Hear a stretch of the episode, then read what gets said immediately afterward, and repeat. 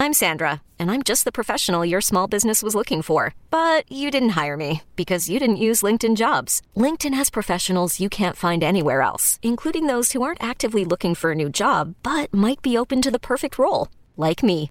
In a given month, over 70% of LinkedIn users don't visit other leading job sites. So if you're not looking on LinkedIn, you'll miss out on great candidates like Sandra.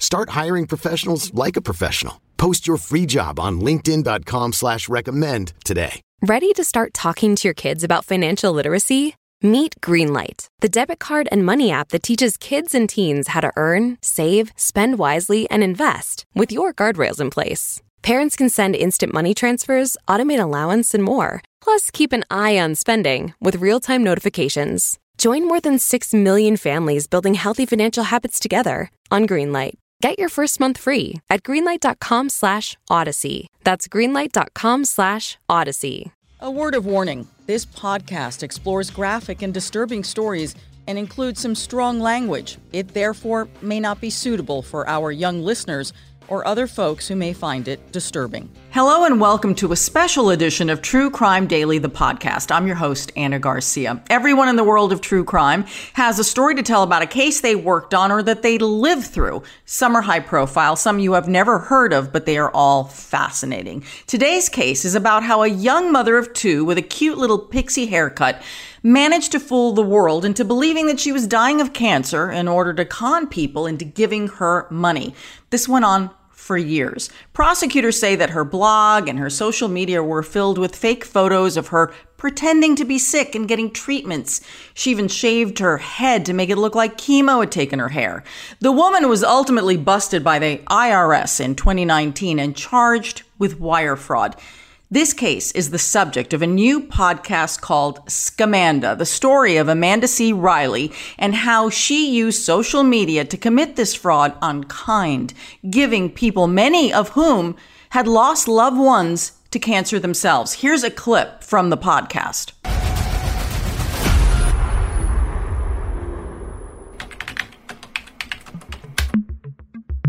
She was putting out this blog like a weekly, couple times a week. And it was really like a soap opera. It was very easy to get sucked into the writing of it. I'm a stage four refractory blood cancer patient. She had very little time to live. Two beautiful young boys, very undeserving. It was so much back and forth. You're healed, and then you're back, and then you're healed, and then you're back. Terminal miracle, terminal miracle. So a lot of us did donate money. I prayed for her every single night. I thought good intentions could save her. I received an anonymous email. They basically said there's someone out there you need to know about. And if you could do anything about it, you should. They served a search warrant on the house. Hey. They have guns, they have SWAT. I received a notification from the Department of Justice. It was shocking to say the least.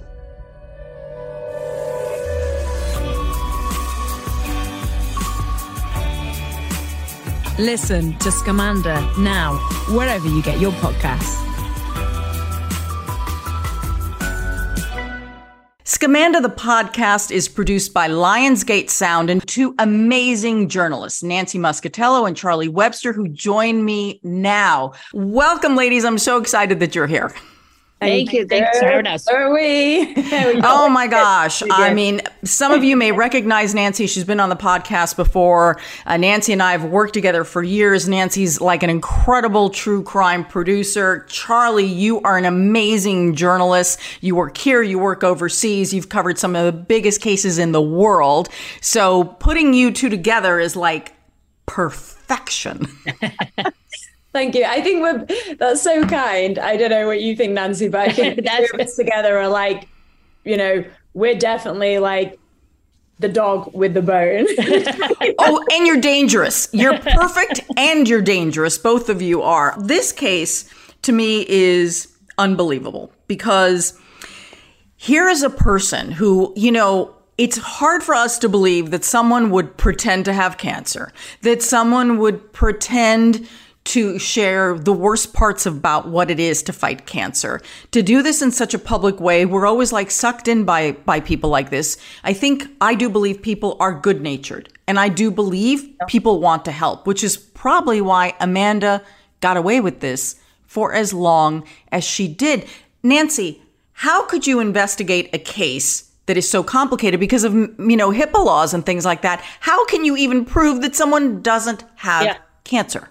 Well, yeah, yes, that it's really extremely difficult, and and just like you said, you know, you don't want to believe that in anybody, right? So when when you get the tip or you get the information that oh no, this is what someone's doing, it you have to reset and and try and look at it through a different lens than then you maybe genuinely want to look at somebody, and you know that's hard to do. It's it's not it's not a comfortable place to go to think, wow, yeah someone can be so vile right so um it, it's a very slow tedious process because um no no one wants to believe it and getting to the ears of people to say no i think this is what she's doing um yeah it's just not a comfortable pl- position to be in Mm, Charlie, isn't this like a classic fraud case?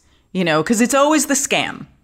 Based on someone in trouble who plays on on our goodness and our good nature. That's such a good question because I'm not actually sure it really is. Because one thing that I find so, look, when Nancy first contacted me, I questioned Nancy. no offense, Nancy. I love Nancy, but I did. I questioned her, and then I started to get sucked in. And I don't see myself as a, you know, I think we have this thing where, oh, oh no, I'm. I, I, a lot of the, I'm going to call them victims because they were listed as that in the case.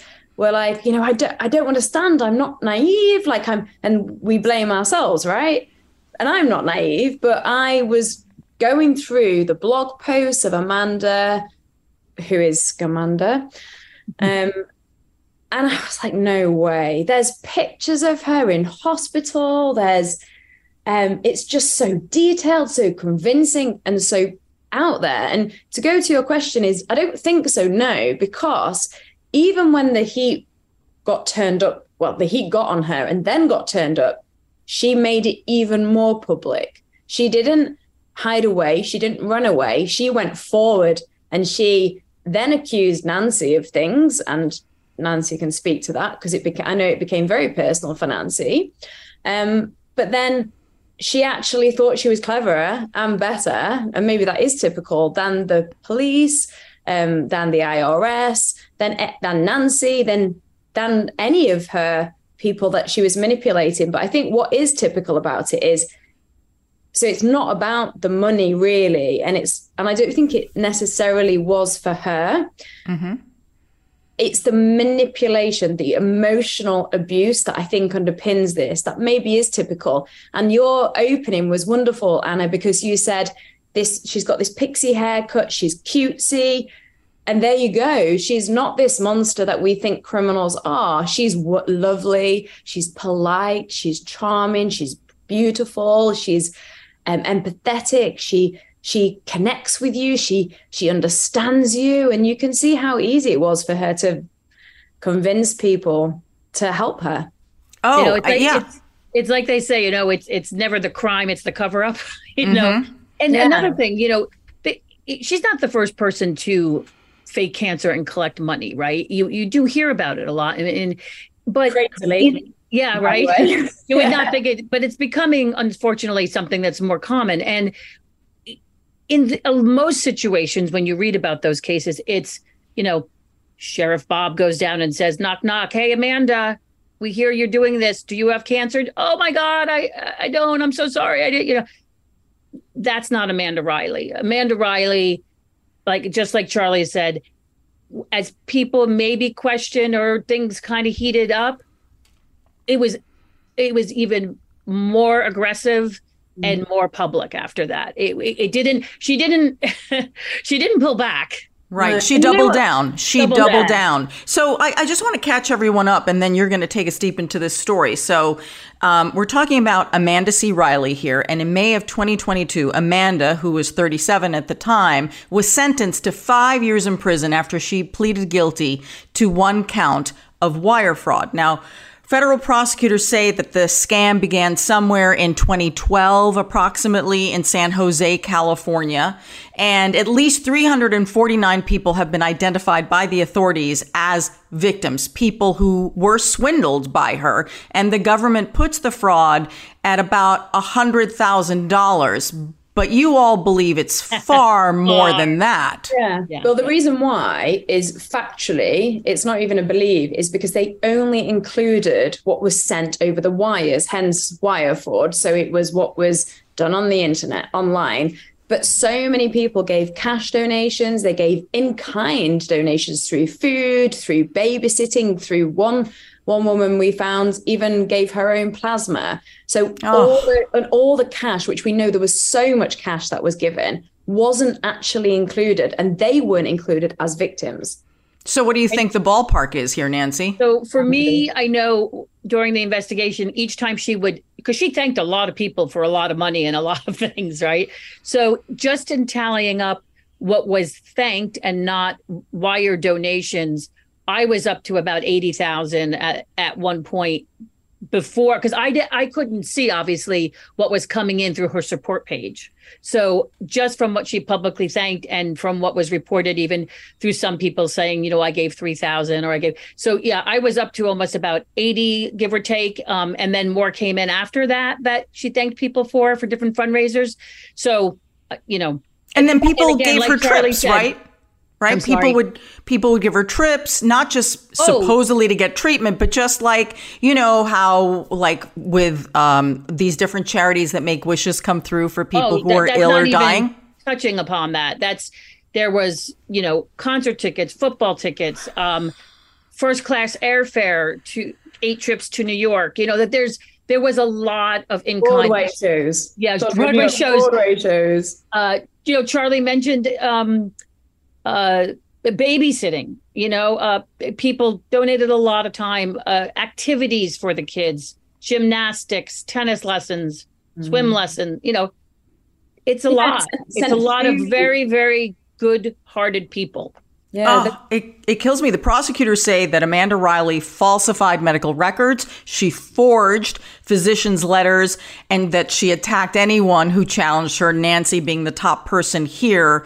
Uh, uh, she had a blog, and then i am going to hand it over to you two because I know there's so much for you to tell us here. So she started this blog, Lymphoma Can Suck It. Was that the name of it? Okay. Yeah. And so that was kind of like the, I guess, the beginnings of this to a point, at least the public part of it. So somebody, one of you, take us in here and tell us the story about how Amanda began this whole cancer story, which turned out to be completely false. Go ahead, Charlie, because you, you tell it so well. Go ahead. I was like, who's going to go? Who's going to go? go. How about I start it and then you pick up? Okay. Nancy, and then you pick up. so she started this blog, Ana, as you said, called Suck, Lymphoma Can Suck It. Um, it was the heyday 2012. It was the heyday of blogs. So there was no well there was no tiktok. It didn't even exist. Instagram was kind of starting and influencers i don't think was a term. Mm-hmm. but she was the start of the influencer because she created this blog post and she started to journey her own journey but with such detail and emotion and intimacy. So people all over the world who could relate to her who were either cancer survivors or currently struggling um, emotionally as well, not not just physically, as many of us have been touched by cancer in some way. Um, and so you can see how people were drawn into that. But then it became her local community too. So she infiltrated the church. So we know that she wasn't going to church before this. So she started going to church at the same time. And we're talking about a mega church. So that means a couple of thousand at least. Easy, yeah. Um, so that gave her a platform. So she's got a blog post, she's got a church, and then the actual local community of San Jose and the schools. And then she became a head principal of a school and then infiltrated that school too. So it was these different communities plus the online community of how she started to, but it all came from this blog, and people were. I mean, Nancy tells it so well because people were just just poured into this blog. As we know from our own experience with social media, you can really it can help you. You can follow somebody's journey. I know amazing people that post about their, their something they're going through or their trauma, and it can help you feel less alone in your own story, right? And Absolutely. That's what, that's what Amanda did.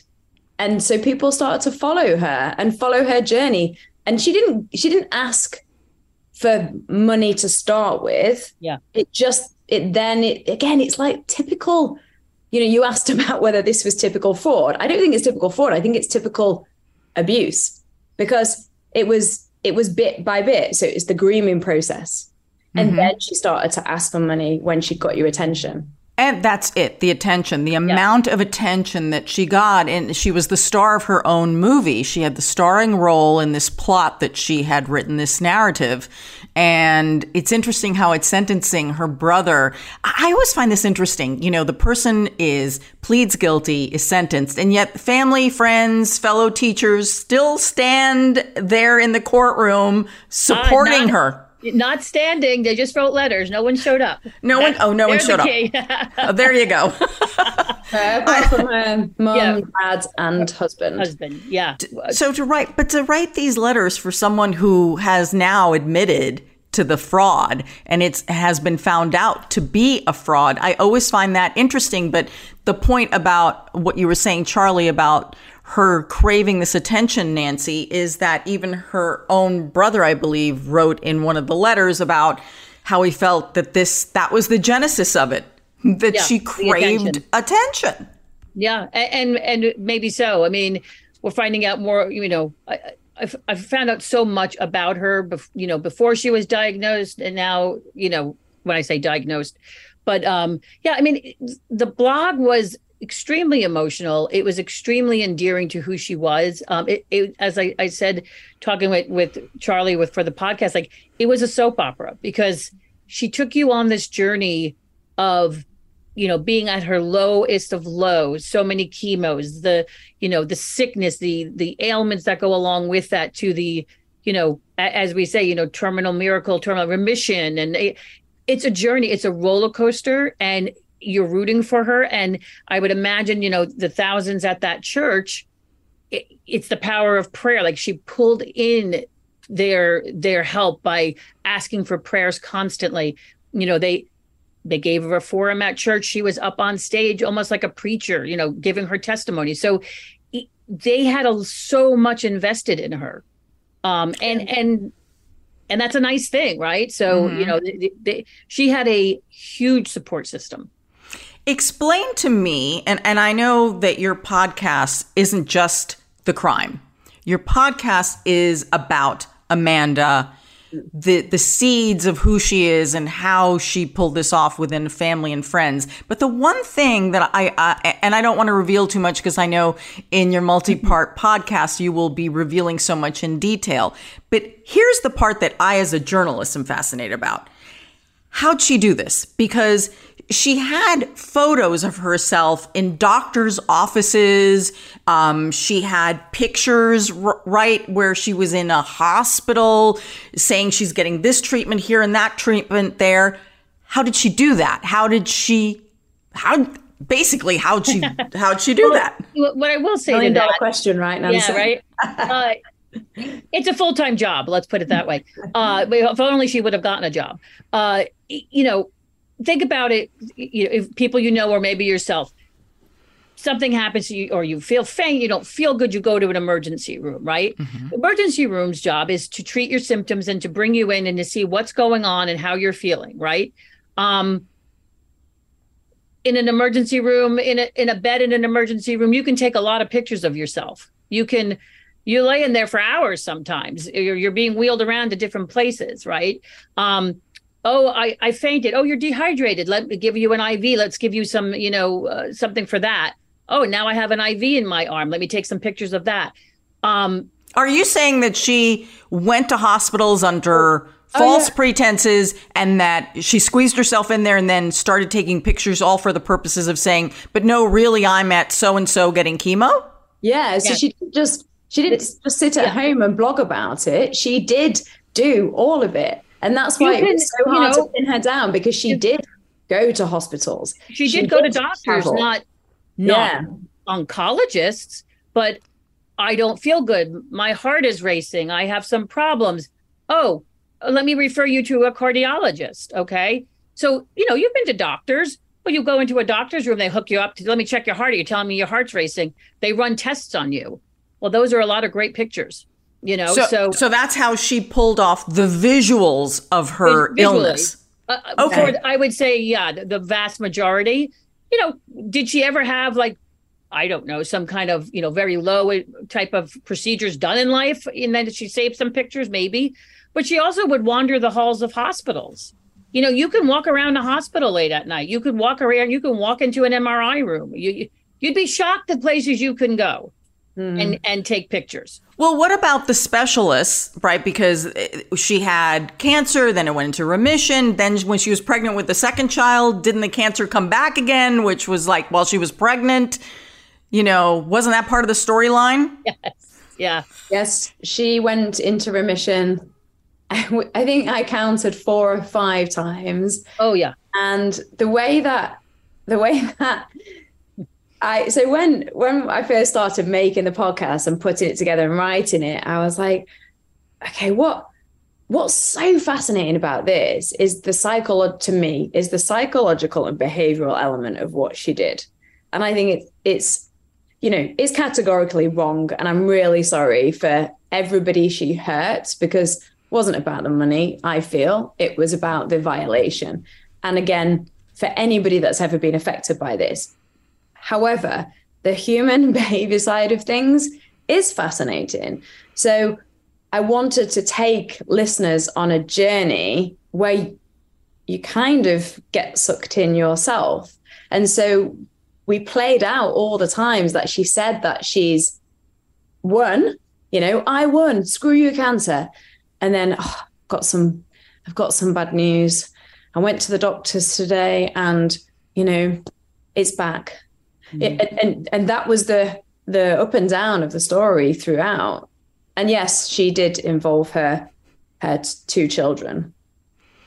Three uh, children, uh, her stepdaughter too. Three children. Oh, you mean when she pretended that she had cancer while she was pregnant, which of course would be a the scariest thing for anyone yeah, to hear that the cancer's back. Yeah. And and that you're pregnant because that really limits your ability to get treatment and the possibility of a baby losing its mom is is is horrific. Now, here's I, know I'm stuck on this because I'm still trying to figure out how she pulled off people had to believe her and it couldn't just be oh i have cancer. So that's when the documentation and the visuals come into this. As we've said she posted all these pictures of her you know with a shaved head and she's in this this medical center and that medical center. Now wasn't part of the scam here that she traveled the country to meet these experts in the area of which she was ill and nancy didn't you track her down to some new york doctor or something yeah so yes so um and again it's it's this illusion, right? This manipulation. So yeah, she was she was flying back and forth to New York for a very special clinical trial. Um, she was very careful. She would she would give information that was very specific about the treatments, but not necessarily name the doctor or name. So she you had to kind of figure it out, and that took quite some time. But when I ultimately did, um, what she was claiming to have done and to be participating in didn't exist. Okay. So it, I was able to fact check that type of stuff. Um, but, you know, she did go there and get a consultation. So Ooh. you can you can go, right? You could say, I have Hodgkin's lymphoma. I'm looking for my next treatment. I've heard all about your facility. Please tell me about my options. Wow, that is so complicated. like how to how to prove that this is all false in in this world where your medical records and your medical information is so protected in the United States. Yeah, sure. I mean, how you worked on this for years, Nancy, for years. How yeah. were you able to crack this? Well, I mean, her her blog was key because everything was in her own words and her experience. So the detailed information she did provide um, is what I focused on. So I focused on the facts, where where she ultimately was treated, the type of treatment, the type of drugs, um, what they cost, you know, what any procedure and things she said she had done and and gave very specifics. Um, I was able to fact check through sources at those facilities, um, and I just kept a very thorough log um, for oh, probably eighteen months at the minimum of like that was enough to say, hey, you know somebody help. This is out of control now you know? So you know and i just like a, a, quick example you know she would she would say oh oh i'm here for my whatever treatment in new york. Okay uh, so i knew i knew the facility because she had named it at one point. Um, i was in touch with them right? And i explained to them my situation sent them the blog. They were not happy to see this. They made that clear to me though they couldn't say much more. So you know basically i was able to say oh hey, did anyone come for treatment today that had a lung collapse? You know, um, and they'd say, absolutely not. We don't have anybody in treatment today. We are not administering that drug this week. So it's things like that where she was claiming, here I am, here I am, here's my IV, blah, blah, blah. I could fact check the facts with the facility itself, not about her, just about them in general. Does that make sense? It does. So while Nancy's working on the facts and trying to disprove much of what is being put out on her blog and in social media, because as the years went by, as Charlie said, you know, there wasn't TikTok then, but as the years went by, Instagram became that much more popular. Everything was changing and she was growing and changing with it and telling her story in this multi platform manner. So, Charlie, for you, it's more about the Amanda? Like, what makes her tick? Why is she like this? What is it about her journey? Like, Nancy sees it from obviously a very factual yeah. way. And and Charlie, I feel like you're seeing it as okay, let's talk about this criminal. Let's talk about this convicted criminal. What are the seeds? Where are the demon seeds here of this criminal? Yeah, and, and just listening to you made me realize why I think we're so good together, Nancy and I, because Nancy is so tenacious. I mean, as I'm as am I, but in a different way, right, Nancy? So I think Nancy's like fact, fact, fact, fact, fact. My brain slightly, it is much more of the emotional, empath, creative side. So I find her so fascinating and her motivations of why she did this and how she got I'm going to, I don't want to sound like I'm being empathetic towards her, but how she got sucked into this whole thing. Because interestingly, listening to Nancy speak about, you know, she, Nancy, look, at the end of the day, I really truly believe that the only reason why this woman stopped so far and is in prison is because of Nancy, because people shut the door on Nancy so yeah. many times and she pursued and it, I don't want to speak for Nancy, but it became very personal for her because Amanda then targeted Nancy. And, but for me, she could have stopped and got away with this. Even when the police first contacted her, they did, they spoke to her. She went to the police station without giving too much away and went, Here you go, here's my medical letters. So she offered them up. If she'd have walked away then and stopped, she wouldn't have gone to prison they wouldn't have been able to carry on the investigation. There yeah. was so many times she didn't stop when she was given the opportunity to. She knew Nancy was was pursuing her. She knew Nancy was watching everything she did. When the police first started looking at her, she just pushed more and she knew they were watching her. So what is it about a person yeah. that does that? That's what I think is so fascinating. And even now, I've been in contact with her and she thinks Nancy is the enemy. She actually called her the enemy. Nancy's the vindictive one. And she even questioned, you know, I came at this um, without making Nancy seem as if she's not independent. Like I, I came at this. Nancy did all this amazing fact checking and went after Amanda way before she met me, and then I came, I got involved, and then I came at it as a storyteller and more of an independent journalist but she thought I was hired by Nancy. and initially I was like, you know, I'm not on anybody's side. I'm looking at this from a independent, I'm an independent journalist. I can't, I can't lie about anything. Like, and I'm a storyteller. That's how I approached it. And she thought that I was hired by Nancy or the ex-wife, which we haven't touched upon. Yeah, we should touch upon that. The ex-wife, sorry, I should say her name because she's a wonderful person, Alita, um, who is the wife, the ex-wife of Amanda's husband, who I'm sure we're going to get onto shortly. so yeah, it was much more of a, you know, when you listen to it, the it's you know, yeah, you you said she got convicted. We went to her sentencing, which again was another story in itself because it was so bizarre, which we can talk about in a minute if you want.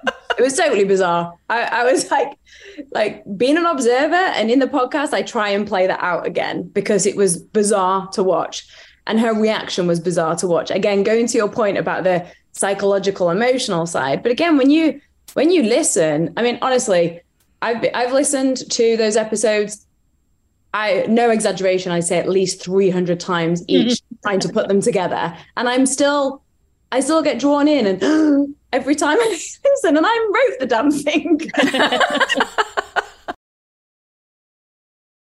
So, um, all right, I, I think Charlie's kind of led us into this direction of the investigation and a little bit more about her and how this happened. So, Yeah. Nancy, this came in as uh, a tip. And so, at what point in Amanda's fraud does the tip kind of come in? How long had she been perpetrating the fraud when someone in her world is like, you know what? We got to do something about this. So, so give us that time frame. So, so at the time, I I got a anonymous email. Um, I was looking for cases and stories um, because I do that all the time, right? You know, Ana, Right. we've worked hundreds of stories together, and I had gotten an anonymous email that said, "Hey, there's a woman, Amanda C. Riley. Here's her. Here's her blog. Here's her, you know, Facebook. A blog. This this is who she is, and um, she's faking cancer, and I know it. And can you do something about it? Can you help? What can you do? If you can do anything, you should, right? Um, and that was in like 2015. So she has she had already been uh, blogging for about three years. Okay. But So I there was- was just to interrupt. There's a Yeah. twist in that. But I because what I saw Nancy's face and I was like, she's not gonna give it. There's a twist in that. We found out more stuff. Like Yeah, yeah. yeah. But that's going to be in the podcast, not to be shared now. Okay. We'll close that door. yeah, it's amazing what you know. A little uh, shining a light on something like this when more Uh-huh. people come out of the woodwork. Um, Yeah. yeah. So Put it that uh, way. so, so I had my initial launch off was three years worth of blog already. Okay. And so, which was great. You know, I was like, okay. And again, it's a soap opera. Did I'm you believe it, Nancy? At what point, Nancy, did you say? Because you know, you get I get these all the time. People reach me through social media or through my website. Please look into this case. Please look into this case. Uh, and I try my best to look into the ones I can. Um, some, um, but there's a point in which a journalist says, "Hmm," right? Well, yeah. So reading it at face value, my uh, my initial reaction was, this woman's dying. Like, "Ooh, this person's Very sick. Come on, come on. Like she's dying, right? This is sad. This is, you know, there's uh, monitors and babies, and you know, I survived, and you know, celebrations, and then tear. You know, you- it, yes, it, it was very difficult to start saying. So I had to, I had to really think about. Well, first, like, like you said, how, what do I do? How do I how do I start fact checking that? And at the time, um, you know, my own sister passed away from cancer very young. She had two young children. Um, w- looking at those photos and reading Amanda's journey, uh, it was all too real. I mean, I lived it with my sister, right? So it was extremely relatable to me. Um, and then I reread it and I looked again and she started naming you know procedures or drugs that i knew know i went through with my sister. So i, I knew how to do the research.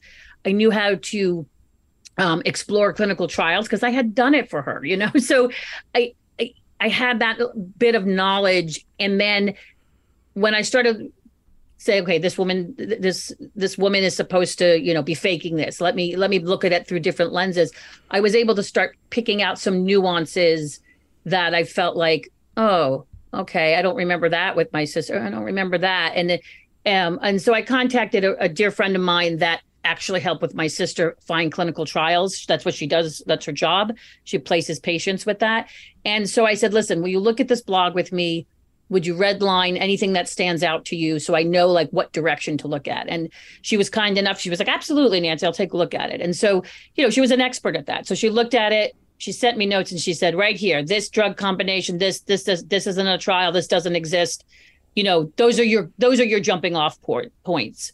Um, so, you know, it was kind of this this battle within myself and and you know I, I know I've said it before and in talking with Charlie it's like it, my sister you know couldn't choose to have cancer right? Yeah you, nobody can choose to have cancer. This woman shows it and it just it just made me infuriated right? And it just disgusted it, it, lit that that fire that i was like mm, yeah we're not doing this. We're you know this we're we're taking her down if that's needs that that has to happen. Because i just felt like it wasn't fair. And the, and also the more i looked into it I, I pulled court records things that she was involved in um and looking at that uh it painted a picture that i was like oh this goes beyond just faking cancer i mean her and her husband were you know, they were involved in a custody battle that I pulled court papers on and I I really felt like they were very disingenuous to the courts and to that that woman and her daughter. So and that's where Alita came into it. Um I eventually reached out to her to kind of get some background and to understand more about who Amanda and her husband were. So, Nancy, it, I mean, you've been working on this for years, for years and years, and we're going to get to that point, but I just want to jump to Charlie for a second. Yeah. So, Charlie, while Nancy's doing all of this, can you just give us an idea of where Amanda fits in, like uh, married with children? Like, give us that picture um, that we're missing here because we haven't had a chance to talk about that. Yeah, so that's the other element to this. You've got the wire fraud, you've got the blogs and the influencer side of it, the infiltration of the community, the church. But then there's a family element of what she did. And there was a big family element. And that's how we actually start the podcast to to set the scene around it. So she at the time when Nancy starts looking into her and she gets this anonymous um, tip from uh, her source, who by the way still remains anonymous because she was scared about what Amanda would do to her. So that just puts mm. to perspective of um, the other side of this woman. She was married and she had a, a child who is her stepdaughter, so the daughter of her husband, who she called bonus. A bonus child. Yeah, bonus daughter. No, mm-hmm. bonus daughter to, to everyone and to her face. So she was her bonus daughter. So Amanda is married to a man named Corey, Corey and Corey yeah. had a child from a, from previous, previous, marriage. marriage. Mm-hmm. But they were not divorced. They were going through, sorry, they were divorced, but going through a custody battle of the child when Amanda and Corey were married. Now, I don't want to give, I'm going to give it away because it's so good. Um, also awful.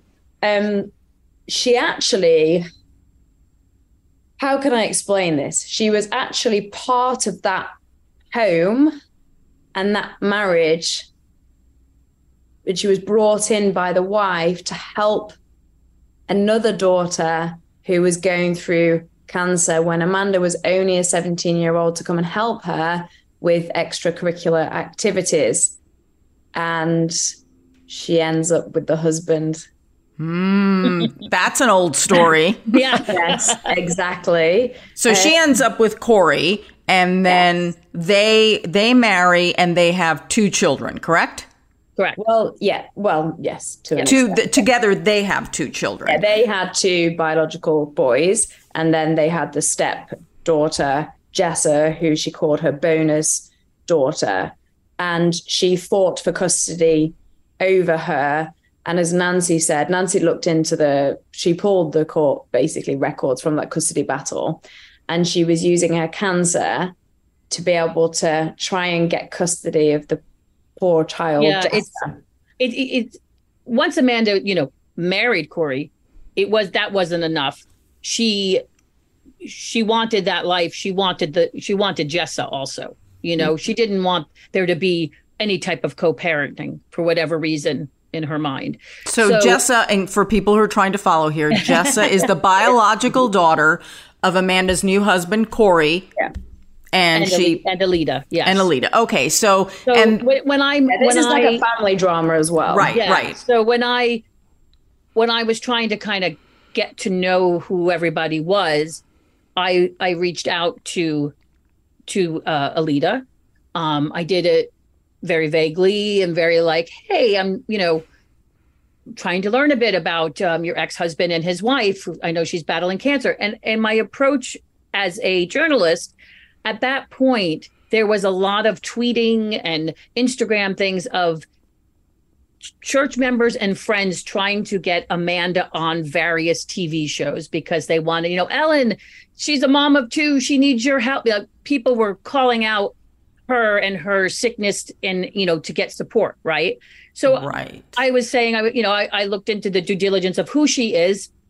And I mean, alita couldn't have been more gracious. She said, you know, I have nothing I'm going through a horrible situation with them, but I I will not t- say anything horrible about them because she is dying of cancer and you know I, that comes first and mm-hmm. all i can do is you know make sure i get as much time with my daughter as possible so you know she was just so genuine in wanting to protect her daughter and and she had such a big heart about what amanda was going through because her other daughter she has other children as well went through a cancer battle, so she knew what they were up against, and um, she felt terrible. You know, she was she was big enough to put her own ugh, horrible custody battle in the background so that mm-hmm. they could heal with this cancer they were dealing with. Um, so then, Nancy, as you're working this case and you're working this for years, at what point do the once you realize wait a minute, I believe that there's genuine fraud going on here. This is a scam. And I believe that's when you came up with the name Scamanda. Brilliant name. Um, at, when did the police or the authorities become involved? And did that in itself, was that a difficult process? Yeah. So when when I felt comfortable enough and I've talked to enough people, and by then um, even my my source was willing to talk to authorities because there was some key information from them um, once I was able to get a, a, couple of you know things together, and then my extensive information, I reached out to um, the what's called San Jose Police Department because that's where she was from, and it was a financial fraud division, and that was a Detective Martinez, and I left many messages.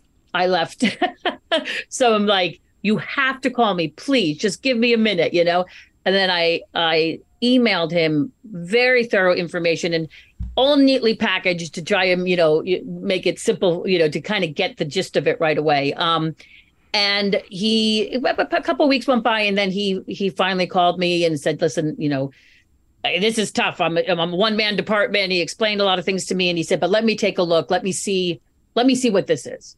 Mm-hmm. um and uh yeah. And then from there he got back to me. He's like i'm in. Let me let me see what i can do. Um and he could take it, you know, he could take it to a point. Um, and you know, when we we talked to him at length in the in the podcast, and he explains how and what he was able to do and to get to a certain point. But he, you know, he did talk with Amanda, like Charlie said. He he had a back and forth with her. Mm. Um, Nancy, did you ever speak with Amanda? I no. Well, yes, you eventually did. in court, yes. But before that, uh, no, I may I spoke to an attorney um, that was vaguely representing her at one point, and I left uh, one voicemail for her, offering her to speak to me at any time. Right, because as you're investigating this, at, at once you figure out what the case or the story is, as investigative reporters as all of us are, and for those of you who aren't, that's generally what you do. You first have to figure out is is there something there that's potentially suspicious. Um, you look for the supporting documentation for it. And then you always have to go to the person who is central to the case or the investigation to give them ample opportunity to respond, to explain all of these things. You can't just like not include that person in your conversation. But right. she never she knew who you were. You you got on her radar, but she refused to ever sit down and say, "Nancy, let me explain to you. I have right, cancer." Right. She never what, did that. What, yeah, absolutely. And what what she digested and took away from it was that Alita, the ex wife, hired me to spread lies. Right. Mm. So there was never, oh, someone's on to me. That, that, That's not what she put out there. What she put out there was the ex wife was a horrible individual who was trying to ruin her. Wow. And she ruined the ex-wife's life, yeah. basically. But she and so she have to understand to, to, add to that, and and then could carry on, Nancy, because just to add yeah. to that, to so everybody understands, that was the narrative she was already putting out there to get custody of the child, right? So she yeah. was already that wasn't a new narrative. She was already spinning that narrative so she could get custody of her stepdaughter, called her bonus daughter, Jessa, and that narrative already existed. So then when Nancy came along, she just plugged that into the narrative. Well, look, I told you, I told you what this ex-wife is doing. Now she's got this this um what did she call you initially like a report a friend a reporter a, she yeah also? reporter she hired a, this or, woman or invest, yeah hired this yeah, woman she to, to now so, do this to me so you can yeah. see how it worked because i'm not only dying of cancer but now i have was this. already there yeah now i'm being attacked yeah. on top then, of it and in a way, what Nancy did at that time was gave um, Amanda proof in a way. If if if Amanda could spin that lie, that was just more proof that look at what look at what the ex-wife's doing to me. She's now she's now telling me I'm lying, and look at me, I'm I'm dying. You can see I'm dying. I've got a shaved head. Look at all my pictures. So in a way, it was it just fueled her her continuation, right? And, it, wow. and in that process, you know, um, Alida's life was destroyed. I mean, imagine you're trying to co-parent, you want to go to your your daughter's recital or game, and you are now vilified. They don't want you at the school. They don't want you. They don't want you signing her out of school because you are this horrible person that is that is doing this to this woman dying of cancer. So this poor woman, you know, it's so it's it's it's so much more than just a, a money grab. You know, yeah.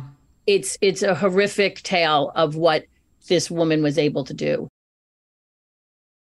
So as the years go by and the investigation progresses and it it becomes a case much bigger than anything that the San Jose Police Department can do because there are potentially federal crimes that are involved. So how does this case then get on the radar or how does it it moves from it moves from San Jose to the IRS?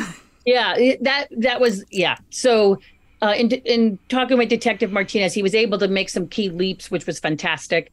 And he was he was getting a bit frustrated. I was getting a bit frustrated. Again, it's a, it's his investigation. I wasn't doing his his work, but of course I'm sitting there waiting for like just just arrest her, you know. Um, so you know, there's a little bit of that, but um, uh, I was I was my father-in-law was a retired IRS agent, and so I talked to him about a bunch of different cases I've worked on in the past, and and I've done cases profiling the great work of you know IRS cases, and so we were talking, and he just looked at me and he said, says Nancy says that's wire fraud he said, You should contact the local depart- IRS department. I said, What do you mean? He said, She is getting funds over the internet. She has a website, she's getting the donations. That's the wire. This is all wire fraud. Whatever she is collecting on that end, she, he said, he said, and he said, he goes, that's a unique one for the IRS. You should really, you should reach, you know, give it a go. You should reach out to someone. So I talked to Detective Martinez and I said, Hey, here's what I'm going to do everything I sent you and all that, I'm going to do the same. I have a couple of contacts at the IRS from stories I've done. You know, I'm going to send it out. He was like, go for it too. And he was, he had worked a bit with the IRS on some cases and he said, yeah, let's, let's do it. That's great. So that's what wow. we did. I, I sent it on its way. Um, I would say, let's see, almost five months went by of like crickets and I was like, you know, leaving messages and like, hey, hello, come on. Um, and then my phone rang one day and uh, special uh, agent Arlette Lee uh, said, she's like, I'm so sorry I haven't gotten back to you. I've had a lot going on in my life, you know. Again, I think a motivating factor. She was dealing with a close family member going through chemotherapy and cancer. Oh my goodness. Um, she said, I cannot believe what I'm looking at Um, I, I need I need a mo I need some time to really delve into this. And uh, w- if we decide to move forward, the last thing I will be able to tell you is, you know, I'm working this case, and then there's a wall. You know, so because I, as media, and then also her source, uh, there had to be a wall, and so at that point, it was handed over. Um, you know, she had all the information, and then she did her thing. You know, So and, and now- very lengthy. You know, a federal investigation. Oh, So they they turn everything. They subpoena. You know, medical. They they do it all, and they do it all without the person knowing. That's the amazing part because, you know, at the heart of the crime here was um, did she or did she not have cancer? Because if she had cancer, then, you know, you can do whatever. But if the medical records show that she did not have cancer or that she'd never been treated for cancer, that would be the crux of the of the fraud part of this. And the only ones who could actually ever truly get those records legally would be the authorities. Yeah. And that's the that's the point about it is that lying itself isn't a crime. Kind of should be. No, lying itself isn't a crime. It's not illegal. So even though she was doing all this to, hor- to people and lying, it still wasn't necessarily a crime. It's the fact that she got money over the internet because even the money that we, you know, we said at the beginning uh, of your Yeah. show, like the money that people gave her by hand in cash, people threw cash on the stage in church. There's pictures of her with cash at her feet when That's was a great photo. That Yeah. is a marvelous photo. yeah, uh, that photo that photo is on our website actually at lionsgatesound.com if people want to see some of the imagery because all her blog posts um, got taken down. So we have them, but they're not actually available on the internet. But we've shown some imagery that we're allowed to um, on our website. But she, so it was the fact that they had to connect what she was asking the funds for over the internet to whether it was true or not. That's so that's why it was so hard to to technically get because they had to give the evidence. And then ironically, the thing that that she was putting out there, her blog, became the evidence. Right. Yeah, 'cause right. They, they account for every dollar that came in to support Amanda because that was her site, and then went into that bank account and where it went. Um, and they they painstakingly track all of that. Um, you know, and that's that's how they get to that that point. And you know, one of the hardest things is that tech that they have grand juries, they have you know search they, they do a lot, and and it takes time. And you know, just on a, a personal for me, having to sit there and watch people continue to give and her continue to solicit and dying and remission and people it's it was Horrible. it was horrible. Yeah. Because uh, and i did uh, you know personally i, I would reach out here and there because i was still working it for my own benefit my own story to be able to tell. Um because i thought oh i could just drop a little couple of hints you know if i contact this person that just gave $3000 and just say oh so i'm working on this story maybe they would say oh i won't do that again right no No, because they believe well. her, I was not, well you. received. No, and you I weren't. feel terrible. You know, it's like I tried. I, you know, I, I was, and there was a handful that I was well received by. Um, that were very thankful. They were very saddened and they were very upset, but they, they then could, ba- you know, step back and then take another look and feel confident. Um, you know, in what I was saying and or you know how I was approaching them, and so you know, I, I, I tried. I mean, listen, at, at one point, you know, I, I, I sent a, a, a very, like you, like you said, like what a journalist would do, an email to the brothers because they were the ones that put up the website for her. You know, it was a very extensive thing about my brothers put this website for me. You know, I, I emailed two emails. The first one was, I see there's this, this, fun, you know, uh, website. You're collecting all this money. Here's who I am. Here's what I'm looking into, and here's ten questions I have about the handling of the money. Um, I never heard from anyone, but I thought at least maybe, maybe that would send a light, but to the family to say, hey, maybe take a look at what's going on here. But then three or four more years kept going and they were there supporting her and it was it was like you know well, I, ha- you know, if you genuinely believe that this person has cancer and you're either a good friend of them or related to them, and then Nancy Moscatiello starts bothering you through emails or calls, and you're like, well, wait a minute, who am I going to believe? The person here with the shaved head, you know, who is suffering, and I see her suffering, and I see how it's affected our whole family versus Nancy Moscatiello, who the hell is she, right? I, I mean, if you put it from that yeah. perspective, exactly. what you were asking was like really out of left field. Like, where did this woman come from? Where did she get this idea? And ultimately, Nancy, you were the truth teller in this one, and mm-hmm. you were always the truth teller, and people don't always like the truth. It can be especially painful. And in this case, it was. So I want to get to the part where um, two things. So, because that wall gets erected between if you're whenever you're a working journalist and then the authorities are involved then you know this is i think the, the hardest part about being a journalist. You've you've mm-hmm. got all this great stuff and you think you should be a part of what's going on in the investigation. And they're like no, you are not a part of this. and this, we're not going to talk to you for a very long time, which is like, really, guys, I brought you this story. This is how you treat me. But, and it's just the reality. What, let me explain. Yeah. The, the one thing I, what I continued to do and what I was able to do because, because it wasn't crossing any boundary was if, if I came across someone or anything I felt w- could be helpful, I would just I would just email it off, you know, or I would say to the person, you know, here's the person who's in, I believe it, you know, here's the person investigating it. Here's their number. Here's their email. You know, if you feel up to it, you may want to talk to them like you talk to me. Um, and I would leave it at that. And then if they reached out eventually to Arlette or to or to Detective Martinez, um, great. And so I tried my best in that aspect. Like if I felt there were some key people or even information I found, I always directed it to them without me doing it. You know, I just said, hey, right. hey, reach out. You deal. Um, so that felt good that I could at least try. try you could keep, you know, right. Yeah.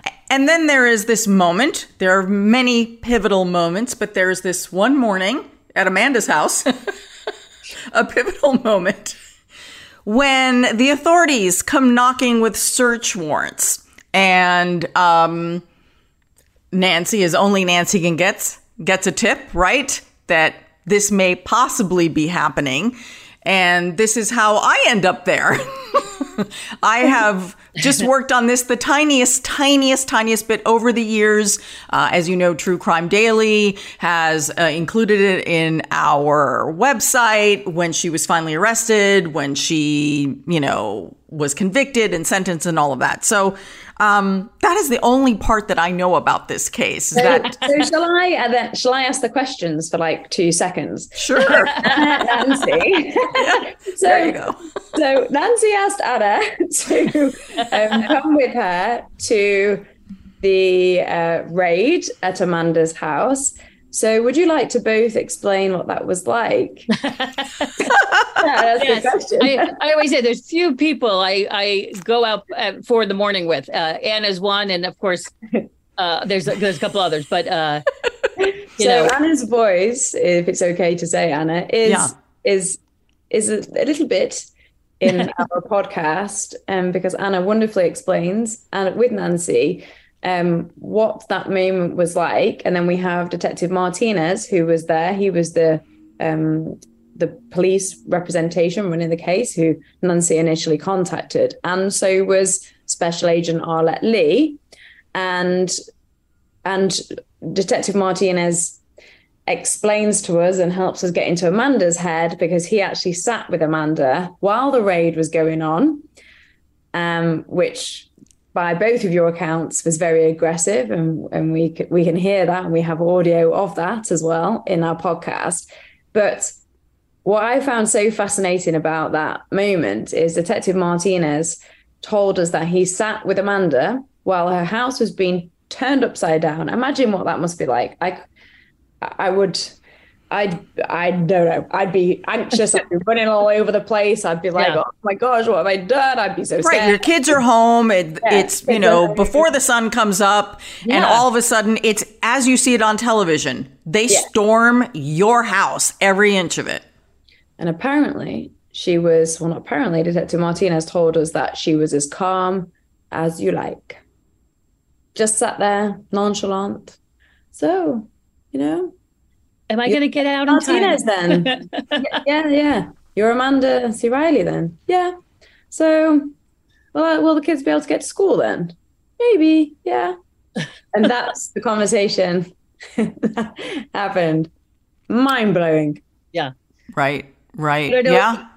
And I don't know if you remember when we were, you know, we were on public streets out in the uh, the front, you know, and it, watching it all go down. And the husband, they, the husband's out front, Corey, with the search warrant in his hand, and you know, here what he's saying is, this is all Nancy's fault. This is Nancy, because you know, and I think I'm standing there with Ana and the, and I'm just like, oh my god, like.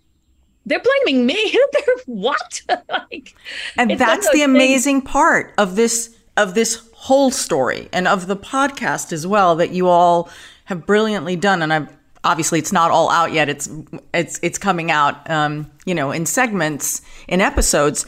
Is that you become the bad guy? Yeah. You become the bad guy, and they get so angry with you. It's not that they're being investigated because it's fraud and this is a scam. It's being investigated because of Nancy Moscatiello, and it, Nancy is the problem. And in fact, they got really mad at you and went after you. Yeah, yeah, yeah, yeah, yeah. They uh, they sued me, uh, and mind you, this is after their homes raided, after they know there's a federal investigation. Um, you would think maybe you would go into remission, Right. Yeah, that- that Everything's was my fine. point. I'm in Yeah. remission. We're done.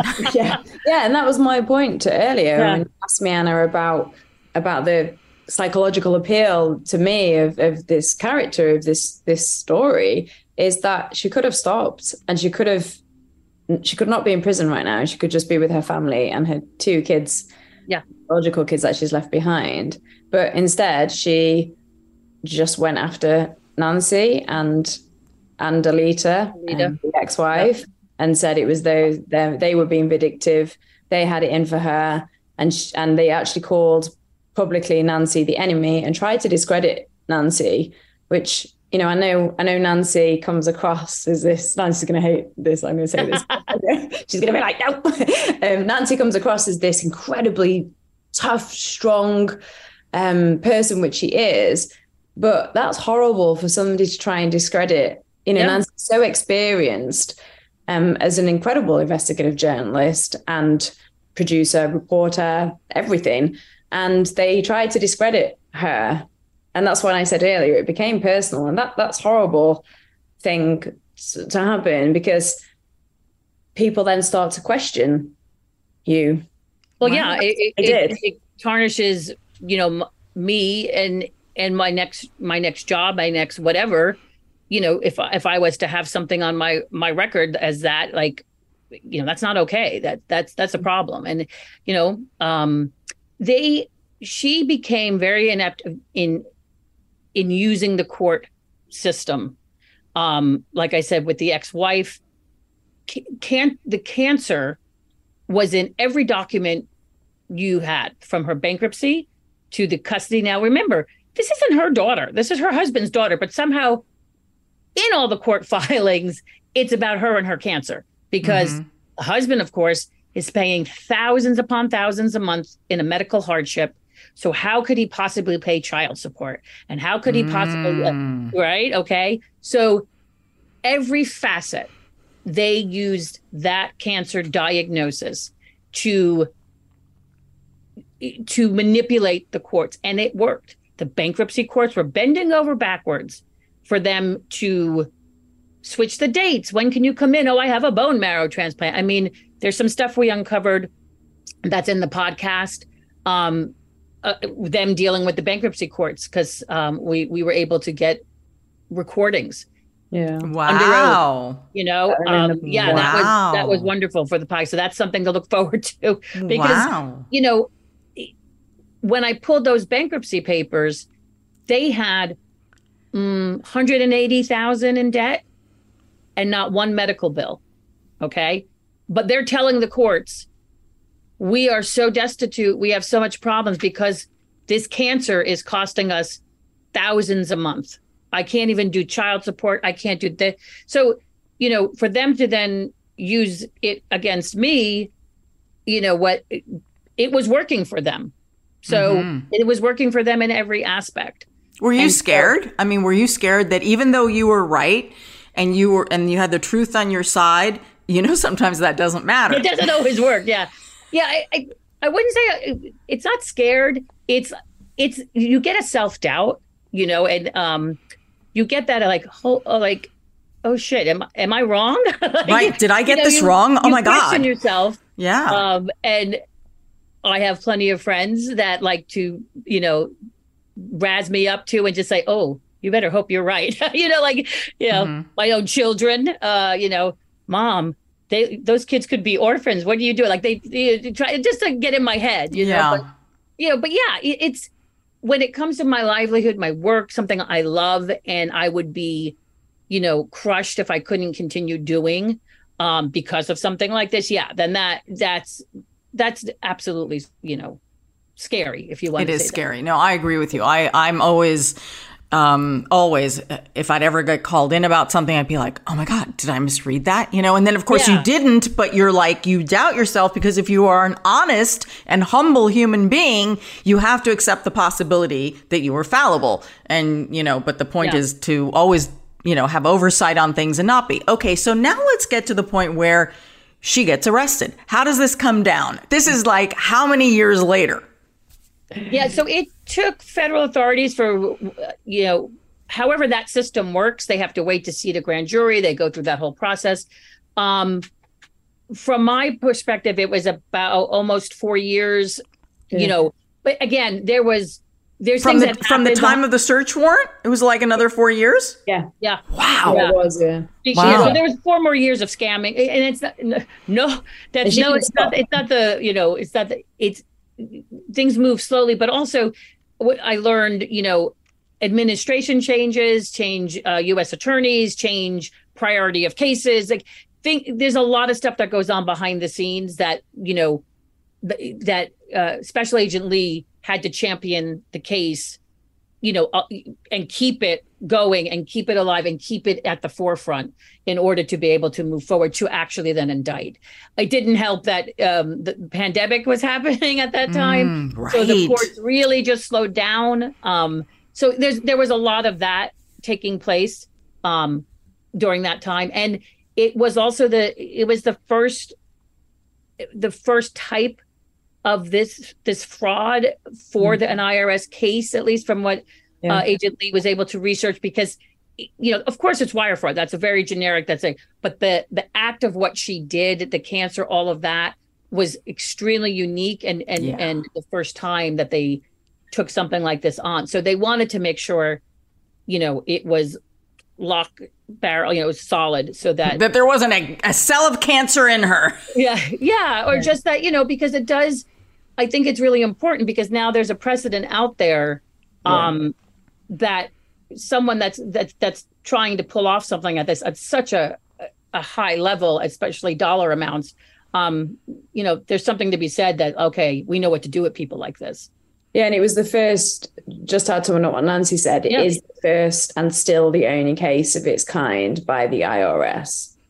Wow, amazing. And to show you how good Amanda is with all of this, because it was a federal, you know, IRS, IRS. So she just twisted it and started telling everyone, oh my God, all this is, is that I got all this money from everyone and I didn't pay my taxes on it.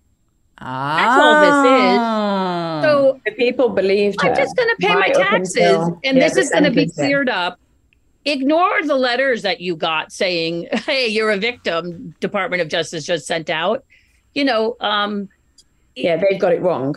yeah, they. they- Oh, don't. That does. All that means is I didn't pay my taxes.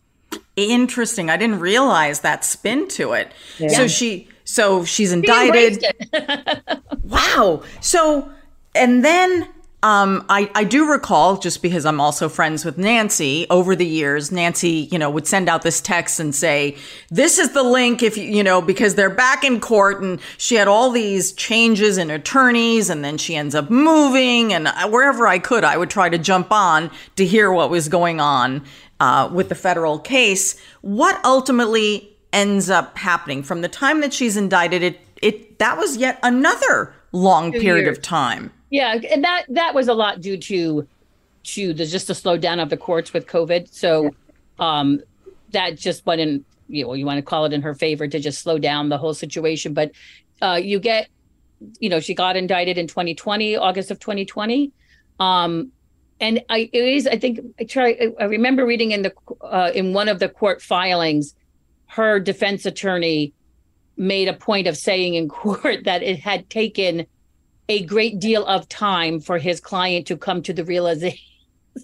Yeah, he did. Um, because she didn't, guilty. she still didn't, She wasn't Yeah, going to plead guilty. she wasn't going to plead guilty. She was going to go ahead with a trial. Yeah, and even her defense lawyer said that in court.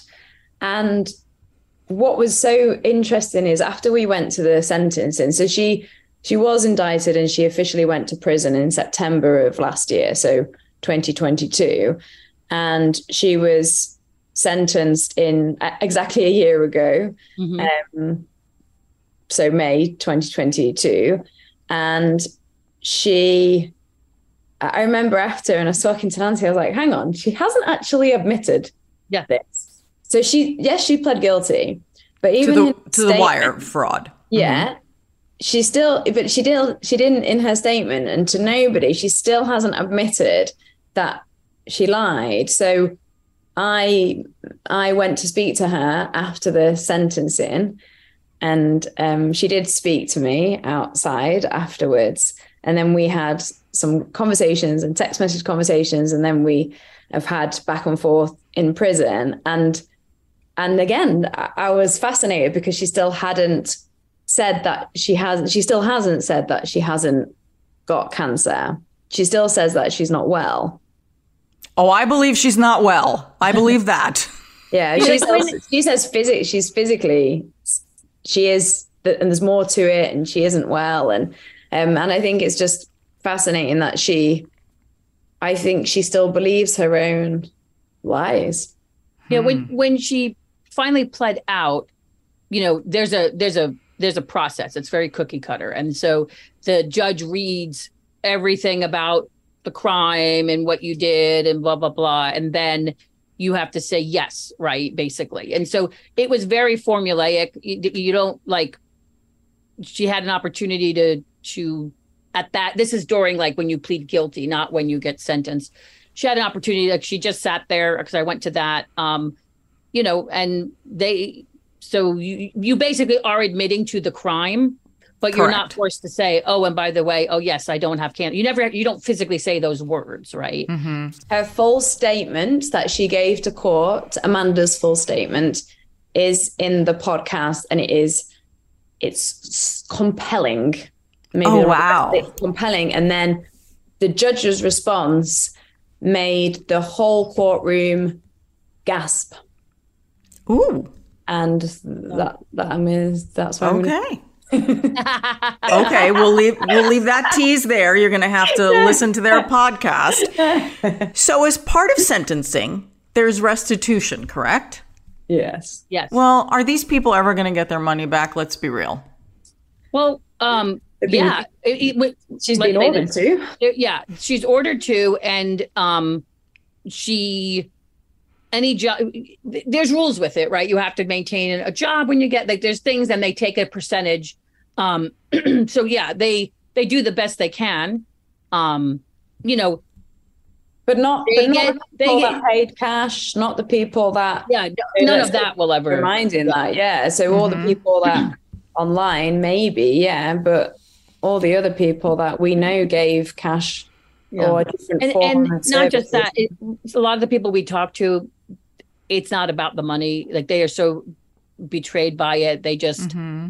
it's it's they feel like there's justice in her being put in jail. Now you know for Alita and and jessa um there's no re- there's no nothing. I mean Alita lost out on thousands upon thousands of dollars of child support.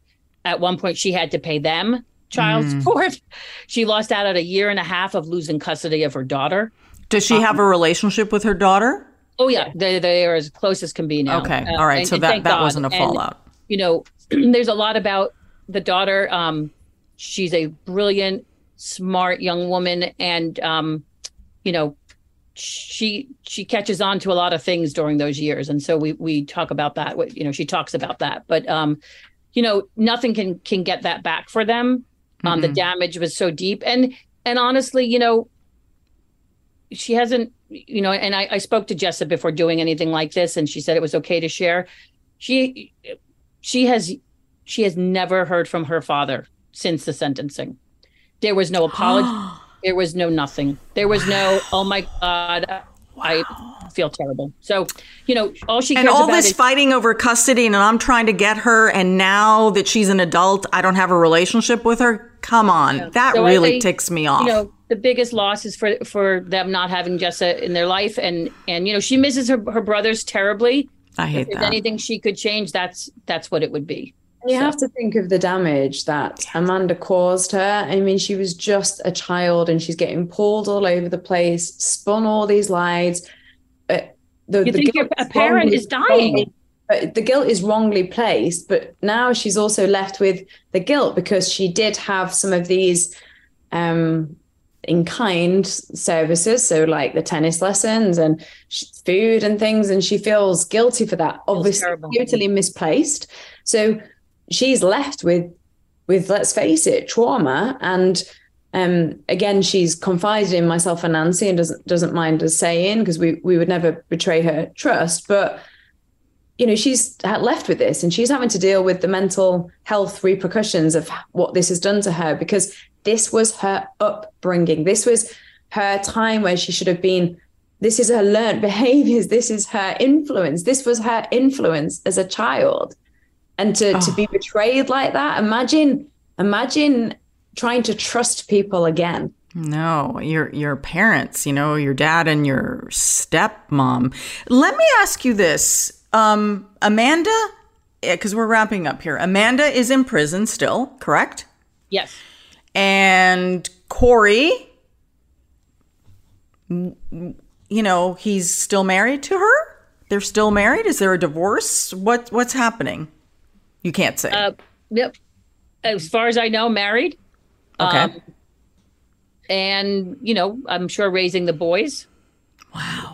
Wow. Wow. Wow. You know, We need to be very clear here. Uh, Corey has not been implicated, accused, or anything as part of this investigation. This is only Amanda C. Riley that we are talking about. We want to be absolutely clear there. Of course, the question that many people have is wow, like, you know, you live with someone and you presumably believe that they have cancer. Um, how does he feel? Is he betrayed? Did he ever figure it out? We have, we don't know, do we? There's Well, no I mean, insight into that. I mean, I have my personal insight in it, I, and how I feel. It's like, you know, you're you're with someone and married with them since what 2010. They got together. They went through, you know, all the blog, f- social media, telling everyone. You know, he would say, "I'm just getting back from chemo. We, we you know, I'm in the, I'm her rock. She's he, you know, he went to every appointment with her, according to them, according to her, by her side." you know But he could have been in the weight room. I, I mean, there's there's countless cases with, especially with you, women. Ana. well, you know what? Why? Because there's this case that I think of all the time. It's a horrific case out of Texas where a woman pretended to be pregnant, and the guy that she convinced that he that she was and you're like how can you be with a woman with a fake belly this whole time? And you know the man got on the stand and said well I would take her for the appointment. I would sit in the weight room. You know there was always this explanation that explanation. She showed him the sonogram the you know she would get changed in the bathroom or take a shower when he was asleep. Do you see what I'm saying? Because I'm and like they- how can you not know? But he claims he didn't know. Uh, there's lots of photos of them together in hospital and together at chemo and ah. so it's not the person's responsibility ever to be like, well, why didn't you know? It's always the responsibility of the person that committed the crime. So I mm-hmm. agree with you. And I think it's important um, to say.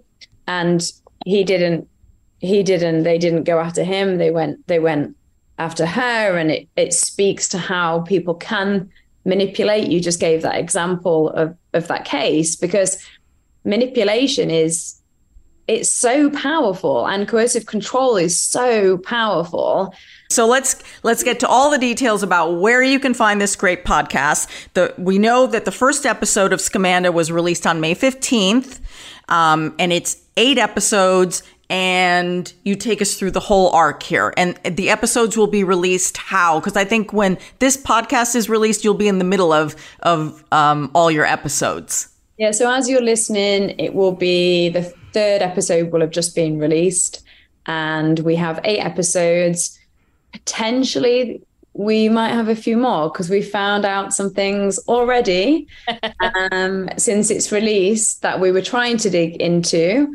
Uh, so yeah, there's even more than than we Yay! than we realized. So we might be dropping some um, bonus episodes as well. But you can find it wherever you listen to your podcast, um, on Apple Podcasts and everywhere else. So make sure you check it out and do follow us because um, we'll be dropping more into that feed uh, as as we're now uncovering even more. So it never stops.